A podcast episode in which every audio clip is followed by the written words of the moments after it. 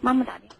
来接听热线，号码呢播报一下：四零零六幺幺四九八六。各位好，我是张明，你好。喂，哎，哎，张老师你好。你好，嗯，我打过好多次电话就打不进去。那个，呃，今天好不容易打进来了，我想，就是现在有一个挺困惑我的，就是我老公一直就从八月，呃，嗯，九月份吧，一直就想跟我离婚，然后我不同意，然后他隔一段时间，比如说出去出差回来，然后他就跟我提一下，然后就是一直想和谐的跟我分手。你愿意分吗？我不愿意分，我孩子，我有两个孩子。嗯，你不愿意分和孩子是没有关系的嗯，是，啊，你不你不愿意分和孩子是没有关系的。我们只能说呢，因为有孩子，所以我们更希望这个家完整。啊，是你不愿意分就不愿你你就不愿意分，你告诉我我就明白了。然后嗯然后你能告诉我他为什么总是想要和你一起分手吗？嗯是这样，那个起因呢是，嗯，他从一三年的，一三年嗯十月份，呃，我们我们自己开的公司是服装公司，然后呢，他就是成立了一个小秘书，小秘书呢现在等于是培养了一年了，然后从三四月份吧，从一四年的三四月份的时候，他就对那些小秘书特别的就是欣赏。嗯，欣赏，但是我也看到眼里，实际上我也没说，嗯，到后来越来就是出去出差呀，比如说在北京啊，或者是去外地出差呀什么的，老带着他，就是这样子出双入对的。但是呢，我就认为是工作需要，我就没有往心里去。但是呢，这个公司里边这些员工都是风言风语的，嗯，到后来。我也没往心里去，嗯，到后来的时候，觉着夫妻两个人的生活呢，就是不和谐了，就是他也不碰我，我碰他，他也不让碰。后来他回来的很晚，我就问他，我说你在哪呢？嗯，我就问，然后他就说在外面办事儿呢，每次都是以在外外边办事儿，呃为理由，回来的很晚，有时候十二点，有时候十一点，有时候两点、三点这样子，嗯。后来就回来的晚，他也不跟你说。有时候他说：“啊，我在外边呢。”我说：“你干嘛呢？跟谁在一块儿呢？”这是说后来我特别着急的时候问的。原来他就几点回来我都没问过。后来他就烦，嗯，就这样子。回来以后我我就问他。后来第二天的时候他就说：“我老瞒着你，我心里也是难受。”他说：“我心里有人了。”嗯，就喜欢那个小秘书，刚二十二岁。嗯，我说，后来我一直说，我说你这样子不行，我说对我家庭有什么的，他毕竟是一个小孩儿，如果是说他工作能力好的话，咱多给他点工资都可以。嗯，你不能说把这个感情也投在里面。嗯，这个家庭这样子不就完完了吗？后来。他一直就是还是按照他自己的想法去做，嗯，对我是不闻不问，对那个小秘书特别关心。嗯，有一次我俩闹得不愉快了，他也给小秘书说，嗯，孩子不搭理他，他也给小秘书说。有一次他给他打电话，我听到了，然后我抢我老公电话，我给小秘书说，我说，我说你这样子做不好。啊，这样子会影响我们家庭。后来小秘书说，都是你做的不好。如果你做的好，你优秀的话，他不会往我这跑。唉，我挺难过的。然后我说，我做的再不好，那是我两口子夫妻的事情，和你也没什么关系。嗯。嗯，我说，如果是不是你，因为你的话，孩子也不会说不搭理他爸呀。嗯，我说孩子都十二岁了，都今年上初中了，什么多少也懂一点。嗯。他说：“我就喜欢他，我我就喜欢他，我喜欢他有错吗？我喜欢他，我又没让他娶我，他比我大那么多。”嗯。你你来你来回答回答他这些问题。啊。你来一个一个回答一下他这些问题。啊，我说是他比你大这么多，你更不应该这样子，嗯。他喜欢他有错吗？啊，对，他说他喜欢你他有回答我错吗？他喜欢他没有错，但是你喜欢的是一个有家庭的人。啊，我是我是给他这样回答的。但是有一个问题呢，你还是应该着重考虑，嗯就是他小，他可以不懂事儿，嗯，你老公不能不懂事儿啊。是是、啊是。所以呢，嗯尽管呢他说这话呢有点推卸责任，但事实上呢，还是提醒了你，你要学会抓住问题的主要矛盾。嗯这第一，第二呢，就是你们两个关系好了，他还能在外边找吗？这句话呢，看似强词夺理，也值得你去思考。对。第三接受。第三，嗯你已经和这个小秘书有了正面的接触，你就不如呢哪天再去找他一次，你问问他，他喜欢这个男人什么？嗯跟他讲一讲，你当年是和这个男人怎么样相爱的，如今这两个孩子，大的都已经和他年龄差不多了，个个头差不多了，都已经相仿了跟他差不多。嗯啊。你问问他，你问问他，既然呢从来也没想过跟这个男人在一起，那这样的坚持有什么意义呢？你起码的了解，看看这个女孩子是不是一个清醒的女孩子。好，当你发现这个女孩子是一个疯狂的，啊，嗯忘我的投入到这个小三行列当中的人，那我春节狂欢派对开始喽！那我就建议你呢，在你这个系列跟他面对的过程当中，坚持的把你的把你这个斗争要高调的进行下去，要告诉他，不仅呢不会因为他的出现你们离婚。嗯。啊，而且呢，一定要告诉他，你这样做其实是为他负责任，要不然的话，他这一辈子呢，起码有一天脑子清醒了，会意识到自己呢一手造成了一个家庭的破灭，造成了两个孩子父母相隔两地的这种这种痛苦。嗯啊。嗯嗯这些东西，我觉得你你要明白，而且你应该知道大方向，你该做什么，这这才行。嗯嗯，是是这样，张老师。嗯，就是我没有抢我老公电话之前，没有给小小秘书，呃，就是冲突之前吧，呃，就是前一星期，然后呢，我找这个秘书呢，我跟他聊了一次，嗯、就是我请他吃了顿饭，然后我请他吃饭的时候呢，他就他就说老板娘对不起，那个因为我，然后让你跟那个徐总，呃，那个什么，呃，就是闹得不好。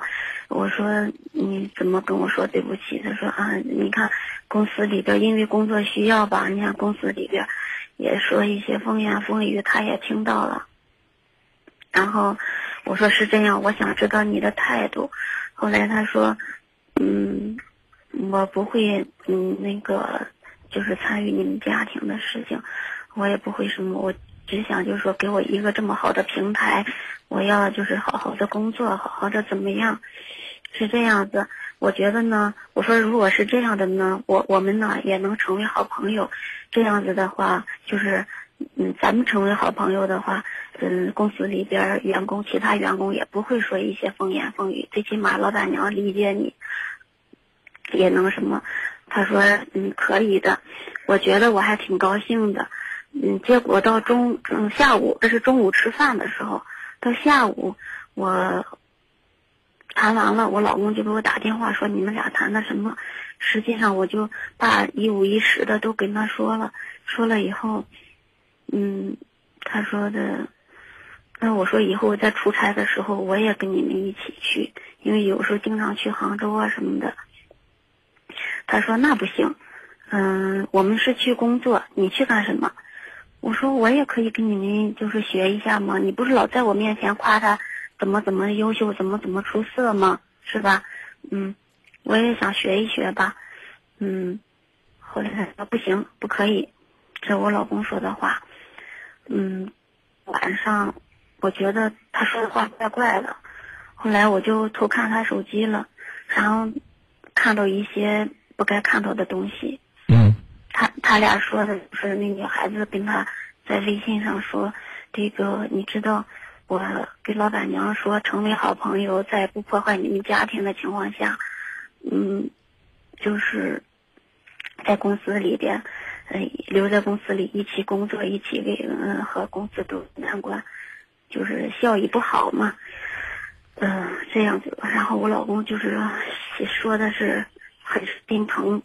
然后还称他为我的爱人，嗯，又说怎么样怎么样，哎呀，说的我心里特别难受。我说我跟你在一起生活了将近二十年了，我说我的地位还没有一个小秘书的地位重。嗯说说的这些话从来没有说对我怎么样过。嗯嗯，然后我我孩子小孩子今年四岁多，五五月二十号出生的，就是我怀着孕的时候，他有一次和一个大学生这样，他他竟然说能净身出户，后来我一生孩子我就没时间。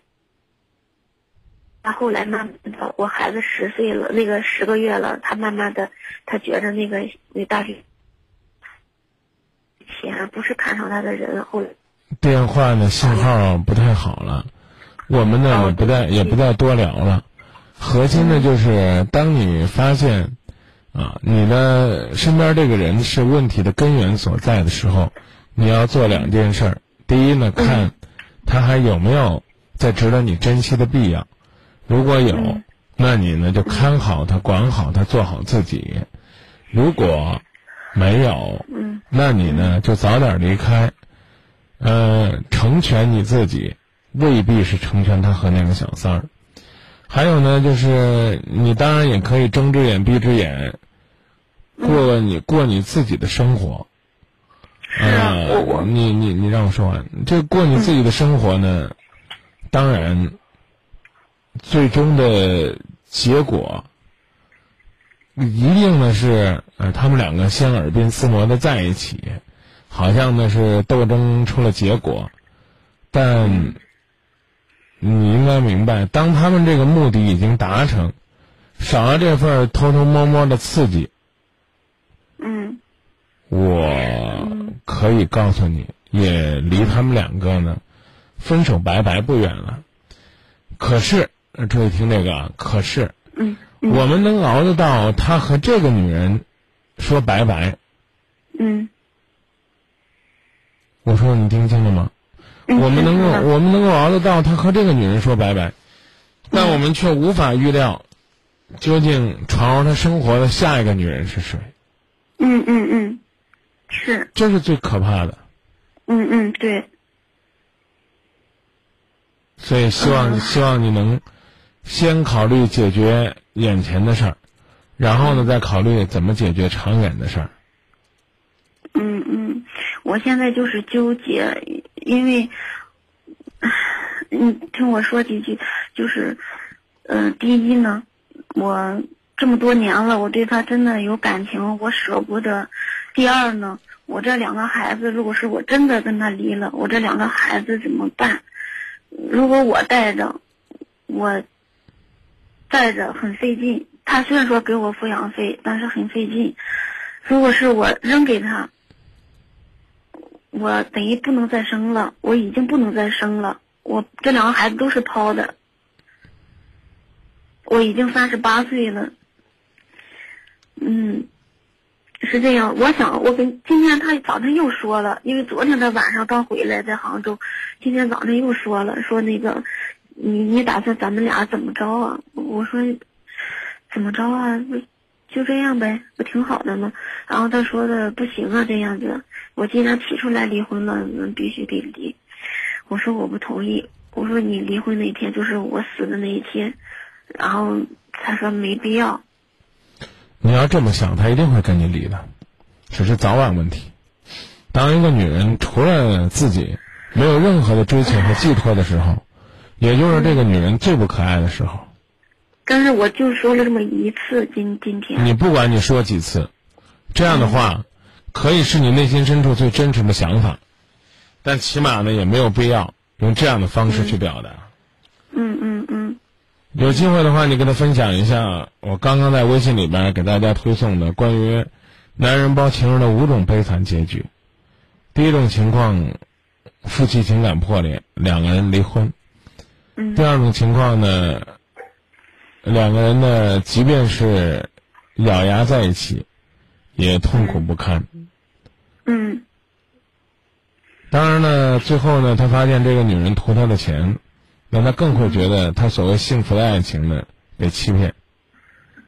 当然还有呢，就是两个人想幻想着找到了真爱，却发现呢，两个人彼此呢都是在耍流氓。嗯嗯，是这样子，赵老师，就是，呃，刚才您说的，就是我可不可以就是再找那个女孩子一趟？因为，嗯，我个人，我我个人认为一点用都没有。没用是吧？对，嗯，我我认为我也觉得呢，就是这个呃百分之六七十的百分之八十的责任都在我老公。百分之九十九的责任都在你老公身上。嗯，嗯，他就是一心的，就是往那边偏，就是这样子。因为我从跟那个跟那个小秘书中午吃完饭谈完了以后，到了中午，我老公给我打电话，我听着感觉到我已经感觉到危险了，我一感觉到就是我老公这边责任在我老公这边。嗯，所以呢，你跟他谈不谈已经没有意义了。嗯你跟他谈，他能怎么样？他不外乎再给你保证一次。嗯，但是他不保证我老公会往那边跑，我越找他，我老公是越讨厌我。当年你老公不都出过一次轨了吗？嗯，那个就是后来他自己慢慢停停住脚步了。对啊，我刚已经告诉你了，嗯我们能把这个斗走，嗯但我们斗不住你老公那颗始终不安分的心。他平时都挺老实的，做生意啊或干嘛呀，他也不跟那些女孩子们拼，也不什么的。嗯，就是只要是看上一个，那就是动真格的，那就得非得把家里扔了一个。你居然还认为他是动真格了，所以我我还是建议你，就这么着吧，让他自己去折腾去吧。你跟你老公商量，你说你要愿意跟他住一起，你就跟他住一起，啊，你要是这个愿意呢，跟他再继续尝试，你就继续跟他尝试。但是由打今天开始呢，我只为我和孩子负责，啊，你看看呢，你们两个这个真正的过日子能不能过到一起？离婚是别想，啊，因为我我还是希望孩子有他爹在他身边陪着，你把这意愿就表达好就行了。然后呢，这个有工作呢自己去做工作，啊，没有工作呢自己去找份工作，反正有自己的圈子，我不再围着你，一定让你老公感觉到，你没他过得挺好的，他没你和他情人在一起过得挺差的，这你基本上你才会有希望，要不然的话你永远都不会有希望。嗯，你记住我你。记住我跟你说的话。好好，我记住了。张老师是这样，我原来不是我俩一起就是创办的公司吗？创办公司呢，他现在呢，就是他不让我，就是说没事，他不让我去公司。嗯，就是我现在呢还管着这个钱，呃，财务呢有会计是这样的。只是付钱的时候，我在家里边网上我也能付，就这样。嗯，我在你什么你什么时候开始不上班了？就是你们两个对自己感情开始放纵的信号，知道吧？你是公司的财务总监，是这个企业的老板娘，嗯啊，嗯你你不露头，你不露头，那小秘书还以为他伟不是，伟大他小，秘书现在不在那儿了。我我我说呀，我说他小秘书还以为他伟大的老板单身呢。嗯啊，你该做什么做什么，不要每一句都和我商量。你是应该找到自己生活智慧的人。如果你没有这点智慧，你老公也不会欣赏你。你记住，嗯他欣赏那个小秘书不是因为他有才，就是因为他年轻。我这话可能说的有点大，嗯二十来岁的小秘书刚进公司，嗯。他懂个啥玩意儿啊？他他说我，他守着他妈说我，他说的他就是比你聪明，他就是比你呃心眼儿多，然后这样子，他说我，他说我这么多年了，你懂我吗？嗯，那个，他说你懂我吗？嗯，你琢磨过我吗？我说我懂你吗？我说我懂你，但是我没有说去琢磨你。我说好好的一个人，我干嘛去琢磨你？我跟你斗心眼儿。我说我从来没斗过，而且这么多年，我说我一分钱的私房钱我也没有。人家别人老问我你有没有私房钱，所以，所所以你的理解也有问题。嗯。为什么不能琢磨琢磨呢？两个人又是在一起开公司的，为什么自己就不能成为老公的贤内助呢？当你用你的伶牙俐齿，不是在你看又你看又开始了。嗯，我不说了，您说。你就应该闭嘴，好好考虑考虑这些所谓的伤你心的绝情话，其中蕴含的那么三分道理。听不进劝，你能幸福吗？你你解释解释，你为什么不能琢磨你老公？嗯，原来还真是没有，现在就是我处处都得要动脑子。不，这个话还不对。嗯。你应该坐下来，跟他补一起补补这些年的课，当然前提是他愿意跟你补。你也你也应该让他琢磨琢磨你为什么人家说让你理解他，让你善解人意，让你去琢磨他，让我们去关心他，你不能从正面的去理解呢？你总觉得一个出轨的男人，他说的所有的话都不值得听，是。他错了，但不一定错的人说的话就一点道理都没有啊！在这强词夺理的讲你的那套理论，那你就盼望着你找到的这个男人是这个世界上伟大的圣人。你做什么他都包容你、爱你、理解你，都会呵护在你的身边。当你自己刚刚讲完你老公曾经出轨之后，又说呀，他生活当中是个可好的人，所以这个女人的痛苦一定有她的根源。嗯，你越来越不懂生活，你越来越把自己完整的放在孩子中间，跟跟我们说说，哎呀，我一生孩子，我真是没有时间顾家了。谁让你没时间顾家了呢？谁让你不能？是他现在主要是像一开始吧，他说就想在家里做一个全职太太。他说的，嗯。全职太太也不是你这个做法。嗯。啊，你老公说让你琢磨琢磨他，我认为这话真有道理。每一个正在听节目的男人和女人，都应该去用心琢磨琢磨自己身边这个人。随着时光的变换，你和他的感情早已经发生了天翻覆地的变化。可你还认为你，可你还认为你坐在那儿，你就能够找到你的幸福？这岂不是有点刻舟求剑的悲哀吗？嗯。再见。嗯，好的。方法讲给你了。别再坐在那儿幻想，只要听一听《今夜不寂寞》，你的爱情就会回来。就算我指给你的是一条无比光明的路，你不走不上路，你总在那抱怨，一定不会幸福。热线：四零零六幺幺四九八六四零零六幺幺四九八六。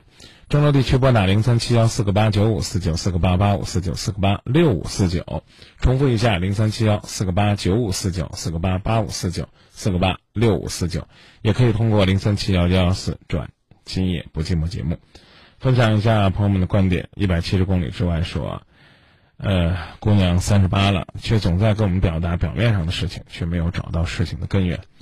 树是有缘的，水是有根的。有的时候，爱辩论的女人不幸福，可能是有原因的。这尽管呢看似调侃，但其实呢值得思考，值得思考。呃，当然呢，金入荷叶说，你应该让老公看到你的可爱之处，而不是呢一味的给他辩解，让他服了，认为你可爱。可爱是秀出来的。啊，还有朋友呢提到说，都说女人的第六感很强，啊，这女人的心很大。想一想，在情感的细节当中，为什么我们不能再细腻一些？如果我们能够再认真一些，在遇到问题的时候呢，考虑的稍微的再多一些，哪怕是虚心的接受一下那个负心人的意见和那个掠夺你幸福人的意见，说不定呢，我们对待感情的态度就会有新的变化。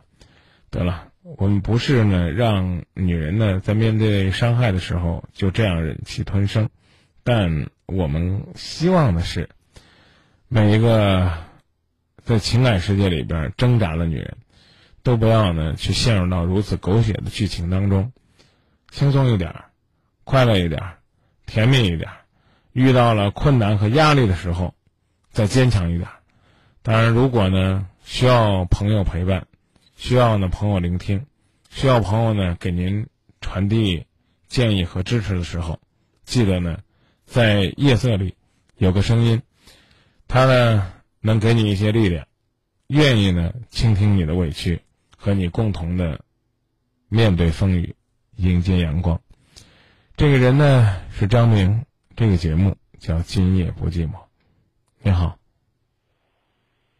喂，哎，你好，哎，你好，哎，嗯，我反映个问题，我现在跟我媳妇儿总是吵架，现在吵的就是，哎呀，都想离婚了，过不下去了。啊，您说的稍微详细一些。呃，就是不管大小事儿总是吵架，啊，呃，比如说吧，就是那个，一有一些小事都都吵架，就是有时候观念不一样，然后吵起来，那个都是他先动手，光还打人。嗯哎呀，我作为一个男的，不动手吧，觉得心里觉得很不舒服；动手吧，哎呀，也是挺不得劲儿的。嗯可难受。嗯，动手是挺不得劲儿的，吵架也挺不得劲儿的。那我们在此刻先深深的反省一下自己，就如果我们做一些调整，是不是有些架就吵不起来，有些架就打不起来呢？有没有这种可能性？有，嗯，那那除非就是我变成他说什么我听什么。那为什么不能不能他说什么我们听什么呢？反正你刚都描述了，都是一些在你眼里边儿不值当的小事儿，是不是啊？是小事儿吧？不是我，我主要是不想成为就是说我们家就是他说了，他什么事都他说了算。他说了算有什么不好呢？又不是什么大事儿，大事儿你说了算不就行了吗？关键是大小事他都说了算。那他只要说的对又如何呢？少操心不好吗？那那有时候我说的对他不听。你比如说了，就说昨天或者最近的一次，你们吵什么呢？就是刚才吃饭的时候吧，这这这也是这是个小事儿。然后就是说，那个，我我女儿想看那个，嗯、VCD，然后我正在打电话，她在那吃饭，她就说，你你能不能先把电话，呃撂了，然后先给她，呃让让她让女儿先看 DVD。我说我正在打着电话呢。你吃你那饭吧，我打完这个电话都不能再给他开吗？就这样，嗯，这都吵一架。那个你觉得你你觉得有必要吗？那你听他的，打着电话给孩子开 DVD 不行，这第一。第二呢，你不跟他抬杠，你说好好好啊，但是让我先把大话电话打完，或者说呢，你说这个电话很重要，人不能解释，总是用吵架的方式解决，然后把错都推在别人身上。你的女人一定是很彪悍，因为你刚跟我说了，后来总是发生到打，甚至每次都是她动手。可是我们再细细的想一想，一个女人动手能动成什么样？她那种动手更多的是希望找回你对她的尊重，或者对她的认可，还是真的想把你打出来个好歹？不是这样，我那个今年，呃，国庆节的时候在老家是吧？呃，然后那一次就是说打架，他他用鞋那个狠摔我，嗯，然后我刚就已经说了，你女人是很彪悍，这样做是有点不合适，但我依然在问你，你就在生活中听听你老婆的，能怎么地？你就像你刚才说那句话说，哎，他有他大事儿小事儿都想做主，不可以吗？呃我我我这个人接受不了那个那种家庭，因为在他们家都是他妈说了算。啊，那有啥接那有啥接受不了的呢？是不是接受不了也都几过了五年半了，啊，有什么事儿老公这个做主啊，呃，老婆当家啊，什么事儿呢？老婆说了算，不行吗？我就真的很奇怪，不行吗？你就告诉我，嗯我心里接受。你告诉我是不是不行？直接回答我。嗯不行，好，记得如果你离了婚以后呢，你再找的话，你跟人家女方说清楚，家里边的事必须我说了算，要不然你就别结婚啊！你记住啊，记住了吗？我不是我那个你记住了吗？我记住了。啊，你觉得你只要能找得着，你就跟你老公、跟你老婆离婚去吧。鸡毛蒜皮的小事，当一个男人总在频繁的强调自己在家庭当中地位的时候，却没有发现男子汉形象不是靠逼出来的，那是靠自己在家庭当中的宽容大度，靠自己在这个家庭当中努力打拼树立起来的地位。有一个身边愿意操心的人，我真不知道自己不会享受。我明确告诉你，通过你的表达，我认为，我认为啊，我也不说多，啊，你你你的责任占六成，谁让你是男人呢？接受不了你娶她干嘛呢？对不对？你结你结婚的时候，你就应该看到，他们家里边儿你丈母娘挺当家的，有啥不好呢？我真的挺奇怪的。您您您家有孩子吗？有几个？您刚说了要看 DVD，几个？就就一个女儿，就一个女儿。您女儿将来结婚了，当家不好吗？您女儿将来如果要结婚了，就得那什么吗？不是我，我觉得我女儿不能像她一样。我就问你，您女儿将来结婚了，就一切都听老公的，是吗？嗯，最好最好就是，呃，两个人商量。对呀、但是如果商量不通的话，最好尊重男人的意见。啊，好，那好，那我接受您，那我不跟您讲讲道理了，早点离婚啊！看你以你的本事能不能把你女儿培养成这样，要不然的话就记得，你越尊重你老婆，她越不跟你找事儿。不信你就试试。我只能告诉你，就你刚刚说这点事儿摆在桌面上，别人一定会说，这起码是一个小肚鸡肠的男人加女人。那我再问你一句，兄弟，如果一个男人和一个女人一样小心眼儿，大家会鄙视谁呀、是男的，对呀、你还觉得你多了不起、多伟大呀？都得听男的，你凭什么让听你的？抱歉，你要愿意继续聊呢，请继续举例子；不愿意继续聊呢，你可以放电话。我给你的建议就是三句话：小事儿都听他的，一百件事儿都依他。等到真正你该拿主意大事儿的时候，你再说让他听你的，也许才有分量。你每次两个人吵啊闹啊，到最后，你觉得你占上风了吗？你不一样占不到吗？你回答我，又吵又闹又打，最后你你占上风没？没有。啊，那不吵不打不闹，起码不少了一个窝窝心恶心的过程吗？想想是不是这个道理？是，那啊还有一点就是说，他对对我父母，那个一一点儿也不好。这是一定要坚守底线的。那你能告诉我你是怎么对你父母好的吗？嗯，有时候他总是说我爸说我妈这个那个那个这个，我问你，你是怎么对你父母好的呢？我有时候那个给他们买点东西，然后嗯、陪陪他们说话，然后你有时候这一听，就多少有点没底气了。这样跟你讲吧，嗯如果夫妻两个人一起对父母好，每个人呢各出五分力，这父母就能享受十分的幸福，对不对？对，对不对？对，啊，假如说你媳妇儿真的是不懂也不愿意对你父母好，那你自己得出十二分力。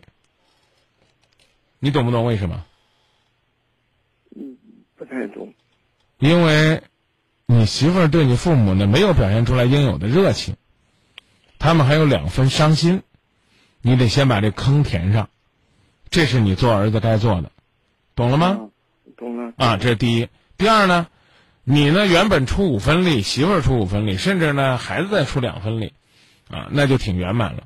但现在呢，你得自己再出十分力，这你们明白了吗？明白。啊，然后呢，你全身心的出了十二分力，你的老婆才能够看到，原来她要多少努点力，你就可以省点力，去疼她、爱她、照顾她。你当然还应该教育你的孩子，孝敬双方的父母。同样，不管他对你父母好不好，你要为他做榜样，你都应该对他父母一如既往的好。不客气的讲，不客气的讲，出五分力就行了。他要问你为什么，你告诉他，你对你父母有我对你父母好吗？如果没有的话，你像我一样，你父母就幸福了。那当然，接下来你就可以说下一句了。那我对我父母，因为他们生我养我，我十二分的努力。你有没有受到我的感染？因为我父母生了我养了我，又又把这么爱你的人交给你，你对他们有一份的感恩呢？这是要坚守的原则问题。当然，我同样要跟你讲，小事让着媳妇儿。哄着他高兴，大方向上，他才能做到不偏差。因为人都是讲感情的，为了一个 DVD 都要跟老婆闹得鸡飞狗跳、大打出手。你以为他内心深处对你会有几分的爱？当他对你的爱都在消退的时候，你如何要求他爱屋及乌，去爱你的父母和家人呢？我，并不是要为你的媳妇儿找不孝顺的借口，而是我认为，用我的方法，或者从我的角度去思考、去尝试一下，可能要比你那样针尖对麦芒的家更容易幸福。抱歉，以上观点仅供参考，也许你努力了，也未必会幸福，但我总觉得。比不努力强，这您听懂了吗？我听懂了。啊，那让我们换个思维方式，想一想，再试一试，行不行？行。啊，那就这么说。嗯，还我还有一个那个，呃，问题。好可怕啊！还有一个。呃，我媳妇这个人，她脾气有点太暴了。啥是有时候他一说，我这个人脾气也不太好。所以我刚才跟你讲了，因为是你打电话了，所以呢，我希望从你改变。我我总觉得在家里面有时候总是他在找我的事儿，我这个人不好管那么多事儿。我他他您您这句话基本上我就可以揍你了。为什么要揍你呢？你老婆又当家又做主，你又不爱管那么多事儿，人家当家做主你还烦人家，还在这高喊应该听男人的，你你老人家去哪儿去了？啊，这会儿又搁这检讨了，又我怎么我怎么这么讨厌你这种既不干活还在这歪理挺多的人呢？我刚已经告诉你了，你说你老婆对你父母不好，我就信了，这一定是大错特错的。你琢磨琢磨，你这两句话恶心人不恶心人？所以说，像感觉你就是一欠抽的男人。你在家里不愿意管事儿，你老婆管事儿，他管事儿还不让他做主。哥们儿，有这道理吗？没这道理啊。不不不是这样，你你看，你光说这个“不是”这个词儿，你都说了七八遍了，你啥时候能解释通？东一榔头西一锤的，你老婆脾气暴躁，要治她的病，不代表不和他斗，而是提醒你别阳刚威猛的斗。好男不跟女斗，听过吗？他打你一拳，你打他一掌，打完之后你俩都哭了，别人一定骂你说你是个窝囊废，还说你不懂得怜香惜玉，你何必呢？生在这块土地上，你不学少林功夫的刚猛，这就对了。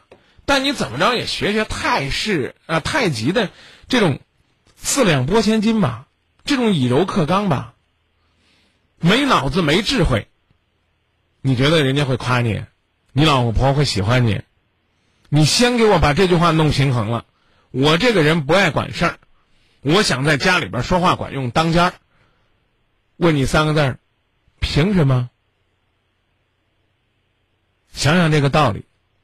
所以，不管家里边谁管事儿，只要是对的，我们两个就共同努力，就得了。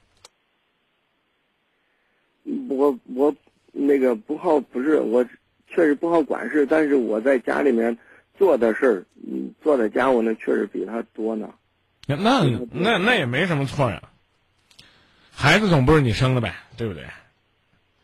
照顾孩子这责任，男女都分承担点儿，在承担的过程当中，营造一下家庭的幸福和快乐，一定是一件幸福的事儿。关键是看你们怎么去思考和理解。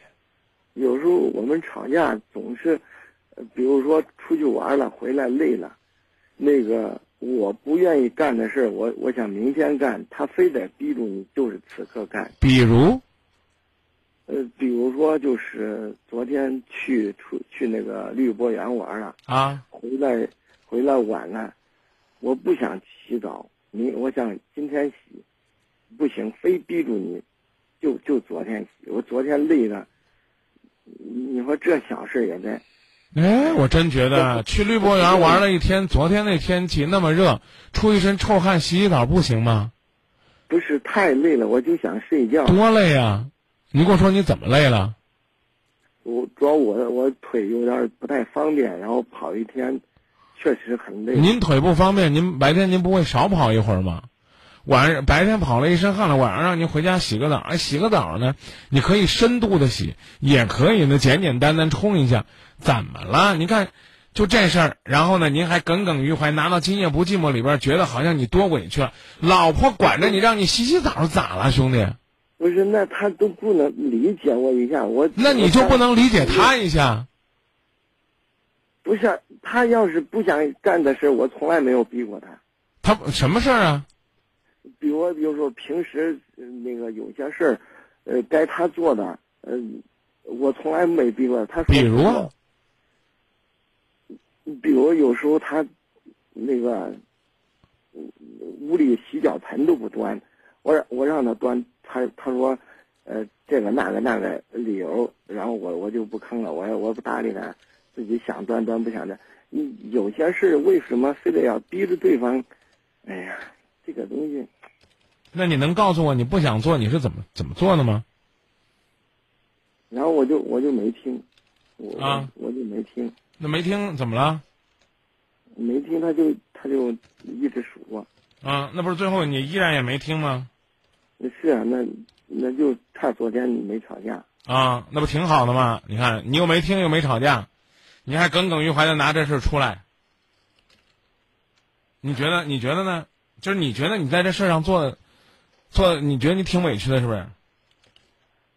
不是挺委屈，我觉得这种做法为什么非得，就是说别人不愿意，非得要逼着别人，就是说，哎呀，在外边逛公园逛了一天，回来连澡都不洗，您还觉得您特委屈是不是？你再回答我一遍，你是不是觉得你特委屈？到最后你不是这么大委屈，不是最后也没洗吗？是不是没洗没啊？你们有没有琢磨琢磨？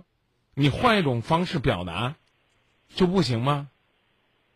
你表达完了之后，等事儿过去了，回来再跟你老婆上课，跟她说：“你看我为什么换一种方式表达呢？我就是听了《今夜不寂寞》张明的建议，我觉得有些事情，哎，可能换个方式会更幸福，感觉会更好。你能不能听完《今夜不寂寞》？今天跟我聊完之后，你琢磨琢磨，就这一句话，你回答我，你是不是觉得别？你是不是觉得每次你处理问题的方式都正确？不是，先从你改行不行？行，因为你老婆没打电话，我光跟这儿跟你说呀，她做的不对，她怎么能逼一个男人洗澡呢？你事后想一想，这主持人不是瞎掰吗？来，我继续问关于去绿博园的事儿啊。几个人去的呀？三个人，都谁呀？呃，我们两个还有女儿，啊、然后呢？几点去的呀？嗯、十一点到的，啊、玩到几点回来的呀？玩到五点，啊、都玩什么了呀？绕着绿博园那个走着，然后照照相，转了一圈儿，哎，然后中间就是有时候，呃，我抱抱女儿，嗯，她累了，然后就是我抱抱她。啊，他累了，你抱抱，啊，然后呢？嗯小孩嘛，然后就回来了，开车开车回来了，别的也没什么。啊，那没给媳妇儿照几张相照了我都没照，都是我给他娘俩照的。啊？那有没有这个和媳妇儿玩的过程当中，由衷的去赞美赞美媳妇儿？没有，那为什么不能说呢？呀，这张照片好漂亮啊！说说你觉得亏得慌？昨不是昨天还是好些呢。嗯，这这一段时间我们一直在冷战。哦，那那那我问你，一直在冷战出去游玩的目的是什么呢？嗯，陪陪陪女儿嘛。我去，所以我就说你不会幸福的。哎呀，这个这个这个男人要傻了，就是有的时候比女人还傻。天天我们在节目里边说这姑娘傻，那姑娘不开窍。哎呀，你跟你媳妇儿在冷战是不？嗯，是吧？你居然还说他让你洗澡找你事儿，你你老婆愿意搭理你，提醒你去洗洗澡，那就说明起码呢，人家主动迈出了这一步，这是第一啊。说你说你说你傻。第二，你们呢利用假期一家三口，天伦之乐去绿博园玩儿，没租辆那个叫什么自行车，大家一起这个体会一下一家人努力的欢乐。没去没去划划船，一家人体会一下荡漾的那种快乐。没没去没去看看那小小动物园儿，一家人呢看看那动物家庭一家小动物其乐融融的快乐。有我一说你就是不是不是不是，我再一次提醒啊，以后我凡是抓着这种毛病的人，我都先纠正，能不能别张嘴闭嘴都说不是？除了这俩字儿，你开口不会说话了？解释解释吧昨天。本来说划船呢，这风太大，怕危险。哎，呃你看。所以我就说，你这个人的毛病就在这儿，无聊就在这儿。老弟，你你你可能听不懂。我给你举个例子，是说的，我的核心是强调一家人一起做一件事儿，骑骑车呀，划划船呐、照照相啊，啊，有人拍了，跟你们一起拍个合影啊，没人拍了，三个人来个自拍呀，啊，拍完照呢，还让你没事夸夸呀，你看这树下边给你拍的多漂亮。这虽然稍微有点肉麻，但这是一种技巧。好家伙，我还没跟你一说让一家人划船照相，赶紧给我解释。张明不是我不划船，是因为风大。你这个人怎么这么不解情调呢？你这个人怎么这么较真、吹毛求疵呢？就因为我说了，你们一家人可以划划船，我处没说对，你就一定要站出来解释一下。你这样挑我的错，找我的毛病，告诉我我没有注意到天气情况，你就很有成就感吗？你跟我说说，你刚那个解释有意义吗？还上去就说不是，啊，我一说你们一家人划划船、骑骑自行车、照照相，然后看看动物表演啊，多交流交流，跟你的老婆正好沟通沟通，消除误会。不是不是，张明，你不知道昨天风可大，所以没法划船。你你把这两段话放在一起，你觉得你你这个解释有意思没有？没有，对呀、我也不是说让你拍我马屁，啊，我跟你说，哎，一家人，你说呀，我我那我忽略了啊，或者说啊，啊，对对对，说的对，是这意思。你夸我一个说的对，与你无损，与我快乐。我一高兴呢，我可能会发动我的脑细胞，再给你想一点好的建议。你不，你非得跟我较真儿。哎，张明，你说的不对啊！昨天可不是我们不划船，是因为风太大了，我们没法划船，我们怕翻，怕危险。（括弧潜台词：张明，你没有调查。张明，你傻，你不知道昨天什么天儿。张明，你说我们一家人没有划船，你是冤枉我了，有意思吗？你细细的想，我并不是说让你给我道歉，或者说，哎，非得说你在我这儿错了。你细细的想一想，在生活当中，你有多少是像刚刚这样做了一些无用功，说了一些无用话，办了一些没用的事儿？我们假如说你老婆在听节目，当你告诉我，昨天啊，虽然风大啊，你要上午去呢，还风还不大，下午才开始有风呢，因为昨天我去了。昨天我去了嵩山，然后下午是去了航海体育场，下午开始有风了，呃，这个上午呢还算风和日丽，一家人周末出游，你琢磨琢磨，稍微有点脑子的男人，都会说，呀，出去一块玩嘛，一家人开开心心、快快乐乐。我我我们去就是陪孩子，前边关键你还说了一句说，哎，我们俩冷战了，那大哥，你就不能说说说。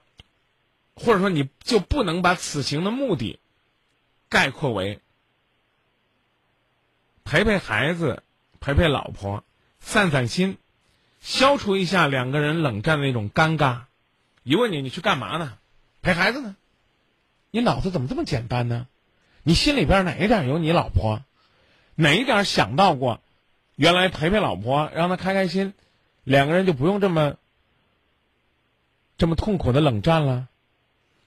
所以，综上所述，你不幸福的根源，不全在于你老婆，在于你自己是一个不善于在家里边操心的男人。你可能很操心，但你不善于操心，起码说明你是一个没有智慧的男人。你老婆愿意干，让她干；她愿意指挥你，让她指挥，让她操心，有啥不好？也不行。啊！我作为一个男人，我不能容许这样的家庭。我将来我女儿大了，我也应该将她嫁给老公。然后呢，两个人商量商量不同就听老公的。听你干嘛？听你？到目前为止，你给我表现出来的哪点是我很钦佩的素质？不好意思，还没表现出来。那并不是说你这人不行，起码是说你有爱，不会表达。就是像那个包子一样，你有肉吃不出来，你这这玩意儿真是麻烦了。我讲的意思你明白了吗？嗯，我明白啊。我我觉得我给自己总结的，给这个家庭，我觉得我总结的就是，我这人确实有点有点直，有点皱，就就有点犟。但是就是说，呃，我们以前吵架的时候，我总是。耐心的事后给他解释，嗯，或者是不跟他吵架，就是给他解释。后来次数多了，然后我也没耐心了，嗯，就开始吵架了。咱能咱能不能先不吵架？事后解释叫亡羊补牢，事前两个人感情温柔点、细腻点、甜蜜点，这叫未雨绸缪。在吵架的过程当中，学会以柔克刚，这叫四两拨千斤。我讲的意思明白了吗？我我我我知道你说的都是鸡毛蒜皮，事后就别再吵了，别再理论谁是谁非了。听懂了，把电话放下来，琢磨琢磨，我能从我这儿做哪些改变？我先做。我说句难听的，就算你们离婚了，将来你再找一个，你起码呢也学会了如何让自己过得更幸福。我说的您明白了吗？我明白啊！你也别经过这段感情最后离婚了，自己就觉得都是女人的错，那你的毛病不改，那你的毛病不改，你将来再找一个也未必都会幸福啊，是这意思吗？是，那个以前，呃那个差不多就可以说到这儿了，哦，好不好？那行行，嗯，再见，哎，好，谢谢啊。不客气。换个思维，海阔天空，您不是这么认为的吗？回到节目当中，和大家先来分享一下朋友们传递的观点。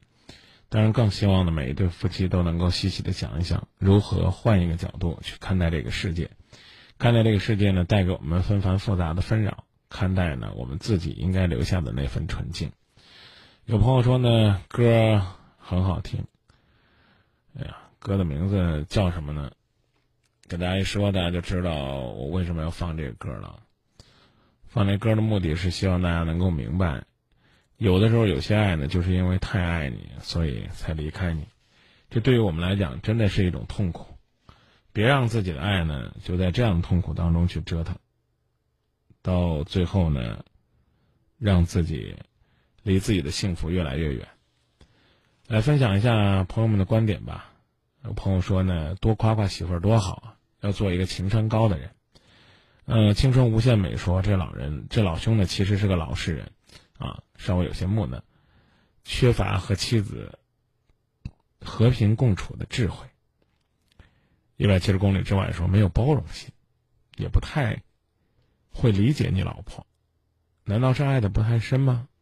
千万别作，要不然的话会后悔的。当然呢，也有朋友说呢，确确实实呢，两个人较真儿挺累的。呃，两口子较真儿挺累的。我们听众呢跟张明较真儿呢也挺累的。现在永恒说张明啊，嗯，多少有点大男子主义嘛，也不一定是大男子主义，但是稍微有点得了便宜卖乖，自己不愿意操心，媳妇儿把心操了，还嫌媳妇儿操心了，嫌自己干活了，嫌自己被指挥了。说老婆听老婆的话呀，上网速度快，生活过得好，知道不？对，我也觉得，你说在家里边听老婆的话，甚至哪怕外边有人说你，惧内，又能如何呢？人拍着胸脯说了，说将来呢，呃，孩子自己的女儿长大了，也要，也要教育她，听老公的话。啊，好好的过日子，跟老公商量着来。如果商量不通的话，就听男人的，也挺好的啊。如果老丈人都这样教育自己的老婆，那对男人来讲也是一件幸福的事儿。好吧，再介绍一下节目当中开通的热线吧，号码呢是四零零六幺幺四九八六，也可以拨打零三七幺四个八九五四九，四个八八五四九。四个八六五四九，号码重复一下：零三七幺四个八九五四九，四个八八五四九，还有四个八六五四九。在收听节目过程当中，随时呢可以拨打热线参与节目，也可以呢通过我们的微信平台来发表自己的观点，让我们更多的朋友能够呢在收听节目过程当中和我们节目随时同步保持联络。也介绍一下我们微信的订阅号的号码，啊，我们的这个“今夜不寂寞”的订阅号呢是 j y b j m z m，啊，这就是“今夜不寂寞”的微信订阅号。然后呢，您在您的微信的添加朋友的搜索栏里边搜索这个，就可以加到我们的“今夜不寂寞”的微信号。目前啊，四千。两百二十一啊！如果呢，有朋友呢要发表观点的话，就可以先加这个微信号，j y b j m z m，就这么简单啊。这个软妹说说张明，我觉得你在节目里边也爱较真儿，嗯，多少有点儿啊。但我们较真儿吧，努力把问题说清楚啊。就算说不清楚的话呢，也不伤感情。但夫妻之间你去较真儿啊，太伤感情了。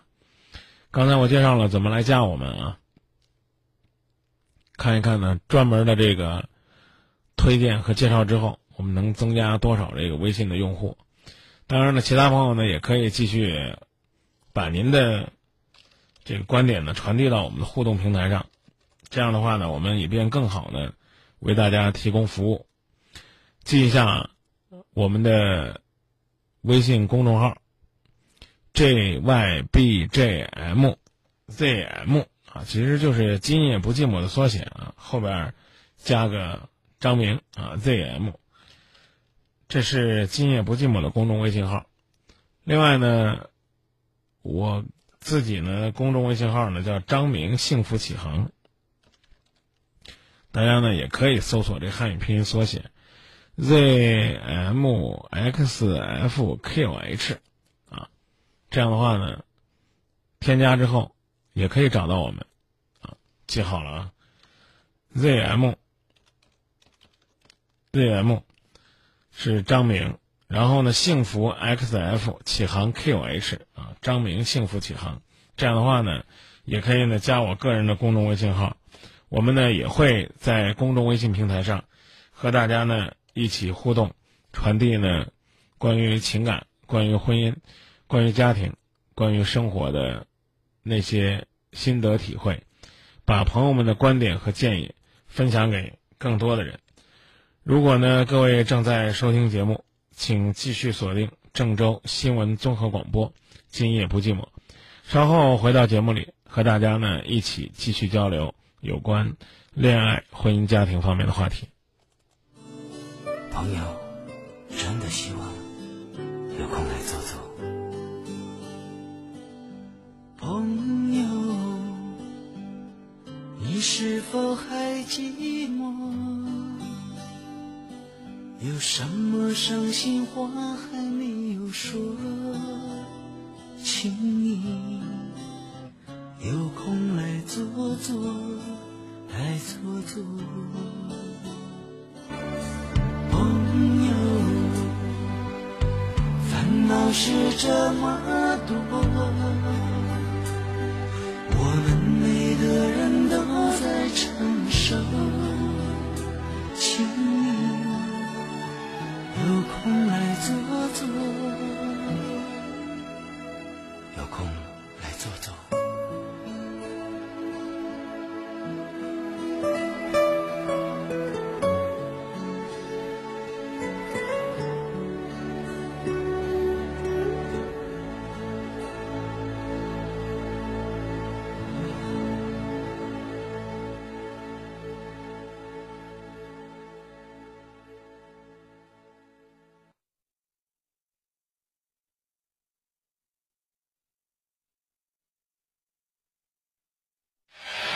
二零一四，二零一四，每周末，每周末，今夜不寂寞特别企划，有声情感周刊，有声情感周刊，吐槽一周情感新闻，梳理每周情感故事，倾听心灵深处的诉说，有声情感周刊，周末夜晚与您相伴，与您相伴。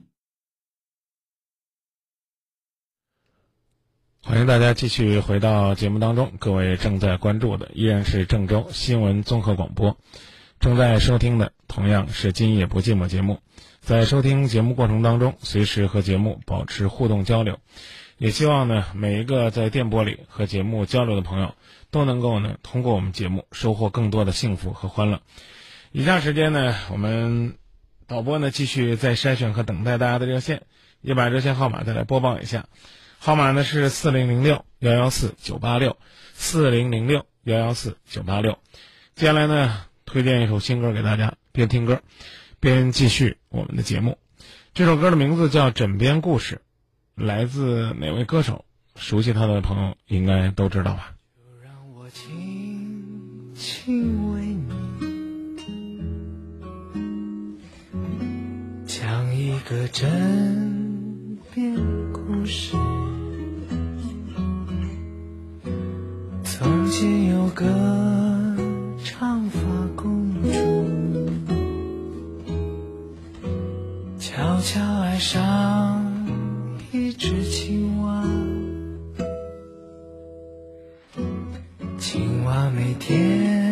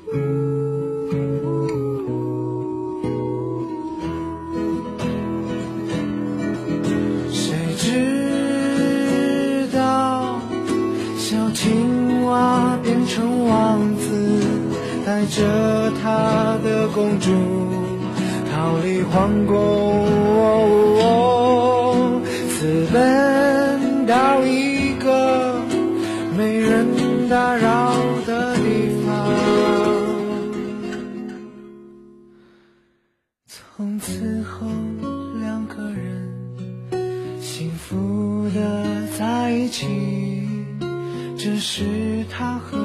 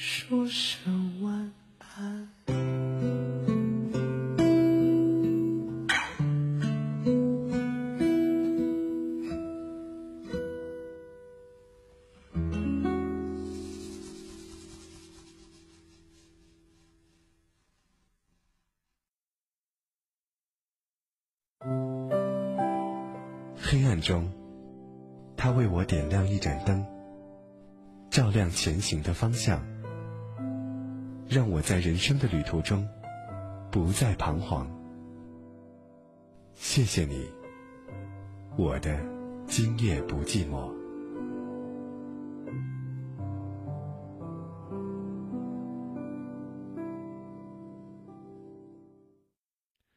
感谢大家在夜色中的等待和陪伴。今天节目呢就只能到这里了，希望在明晚同一时间，大家继续锁定电波，走进今夜不寂寞。祝各位今晚好梦。